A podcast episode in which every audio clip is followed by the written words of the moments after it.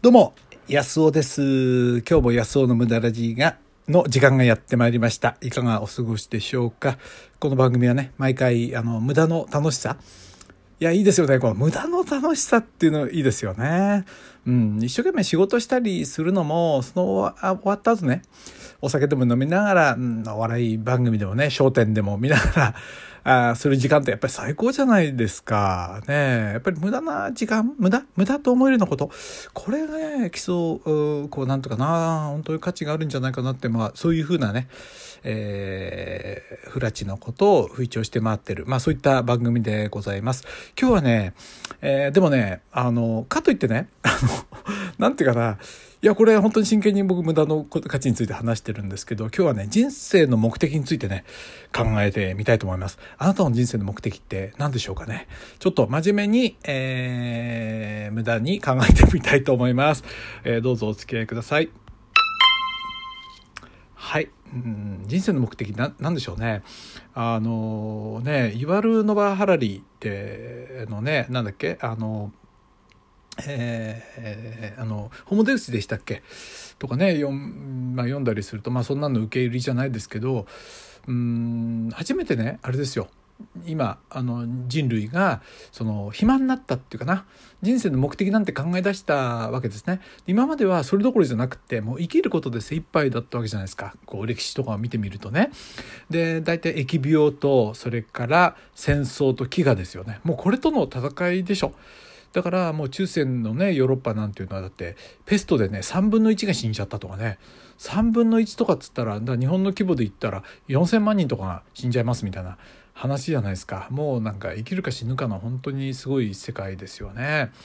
3人いたら3分の1がね死んじゃったとかって、まあ、そういうことがあったわけだしあの戦争なんかでね一族もう大勢殺されちゃったりね。まああのあれかソ連のねあの革命？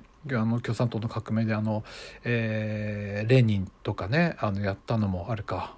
何千万人単位で殺されちゃったりとかね。文化大革命でも何百万人なのかちょっともう分かんないですよね。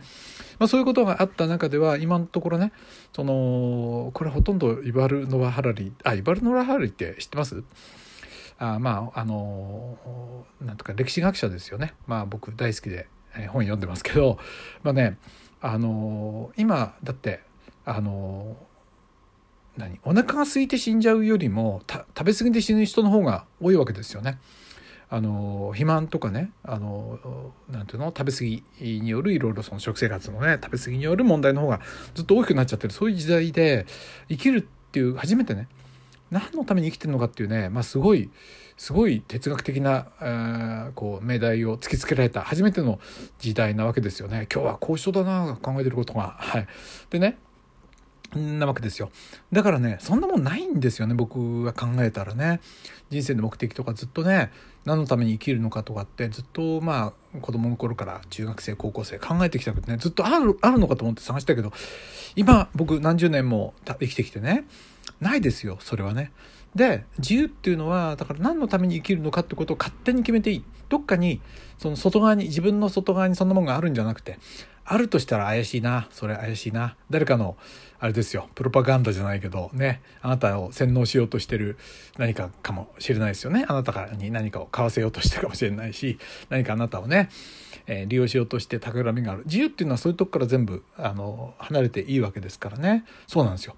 つまり何やったっていいわけですよね。さあ困りますよね。だからある人は結婚ね、あの何パートナーを見つけることかもしれないしお酒飲むことかもしれないし旅行かもしれないしサボることかもしれないしねでそれについてとやかく言う権利は誰にもないというね、まあ、素晴らしい時代に生きてるわけででも人間ってそういう時に弱いわけですよね。で僕考えたんですよ。僕もね考えてるわけですよ何かなと思ってね。でね僕はねあの安尾はね臆病なんですよ。めっちゃめちゃ臆病なんですね。臆病者なんですよ。臆病だから勇気が結構出るんですけどね。っていうのは怖いわけ死ぬのが。でも死ぬんですよね。絶対に死んじゃうわけ。で死ぬ時怖いですよね。だってこの世とさよならするわけですもんね。うん。天国を信じてる人だって死にたくはないですよね。そうなんですよね、うん、だからやっぱりね死ぬのが怖いわけですよ。ということは死ぬ時に後悔しないっていうことがやっぱりね僕は自分の幸せだなって思うんですよね。なんかねやっぱり最後をこう思うんですよね。そうすると何かっていうとそう思い残すことがない状態にするっていうのは何かっていうとやっぱりね僕にとってはですよ。これねあなたはパートナー見つけたいでもいいんですよ。そこにうつつを抜かしていいんですよ。だってうつつを抜かしていいのがこの自由だからね。あるいは子供に人生を注いでもいいしあるいはその何、えー、環境活動に、えー、あなたを注いでもいいしこれいいわけですよね。で僕はねやっぱり自分が納得できるということかな臆病者の僕としてはね。そうするとそうするとですよ。そうするとそのねうんやってみたかったのにやらなかったっていうのがやっぱり一番嫌かなと思うんですよ。つまりやり残したあの試さなかった。で何を試さなかったかっていうと自分がやってみたいと思ったのにやってみなかったことがいっぱいあったら嫌なんですよね。だから行ってみたいとこがあったら行ってみたらいいしやってみたい仕事があったらやってみたらいいし。でそれが笑われようがあのなんだろうがね、まあ、人にその迷惑かけたりしなければね。まあ、多少家族には迷惑かけるかもしれないけど、まあ、うちの僕はね好きなことやる時にうちの奥さんに言いますよね迷惑かけちゃ悪いからこういうのやろうと思うんだけどこれやるのに今やってるのはね僕ねあの自分のね、まあ、健康デートセミナーやってきたじゃないですかこれをね動画に撮ってそれでねあのインターネットで販売しようと思ってるんですけどねあ言っちゃった。で、まあ、これをねやってるんだけどこれやるのにいっぱい勉強しなきゃいけなくてお金かかるんですよね。でそれをねうちの奥さんに「いい?」っつったら「いいよ」って言ってくれて多分僕が言い出したらきっとねあれやめないだろうと思ってるせいかそれとも、まあ、今までの割とねある程度ちょっと実績があるっていうかな。まあそうでもないな。まあいろいろですけどね、まあ、そういうんででもねだから遊びも仕事も何でもいいからやっぱりやってみないとね。そうなんですよ。だから僕がねオンボールのシトレンを買ったのもね、えー、そう。だって20年前のその前に買ったのは1984年式ですからね。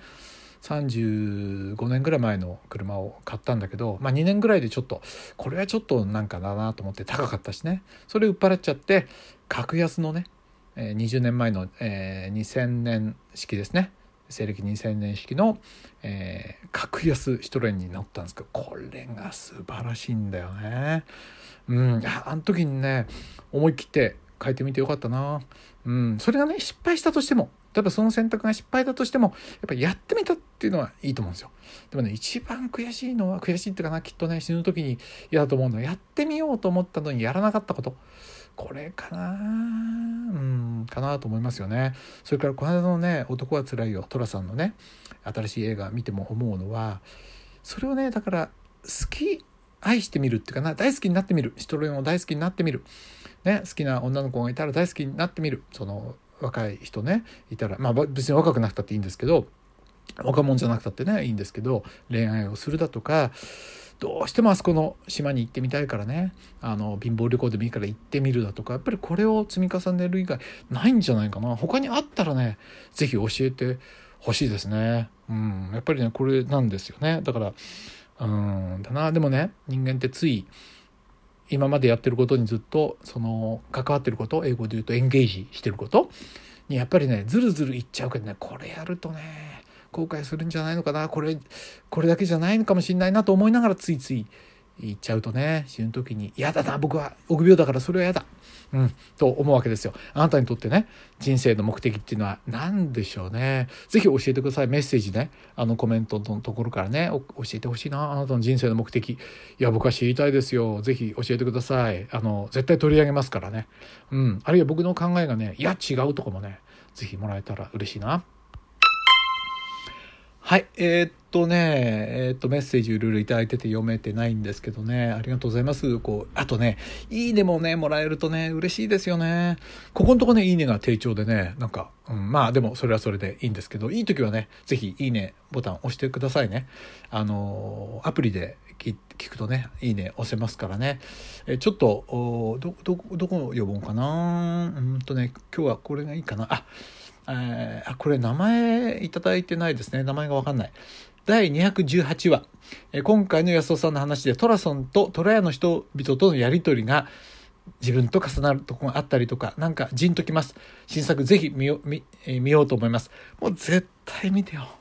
この間ね、あの、トラさんは今まで見たことなかったけど、男は辛いよ見たことないけど、初めて今回夫婦で見たっていう人に会ってね、よかったって言ってたから嬉しかったな。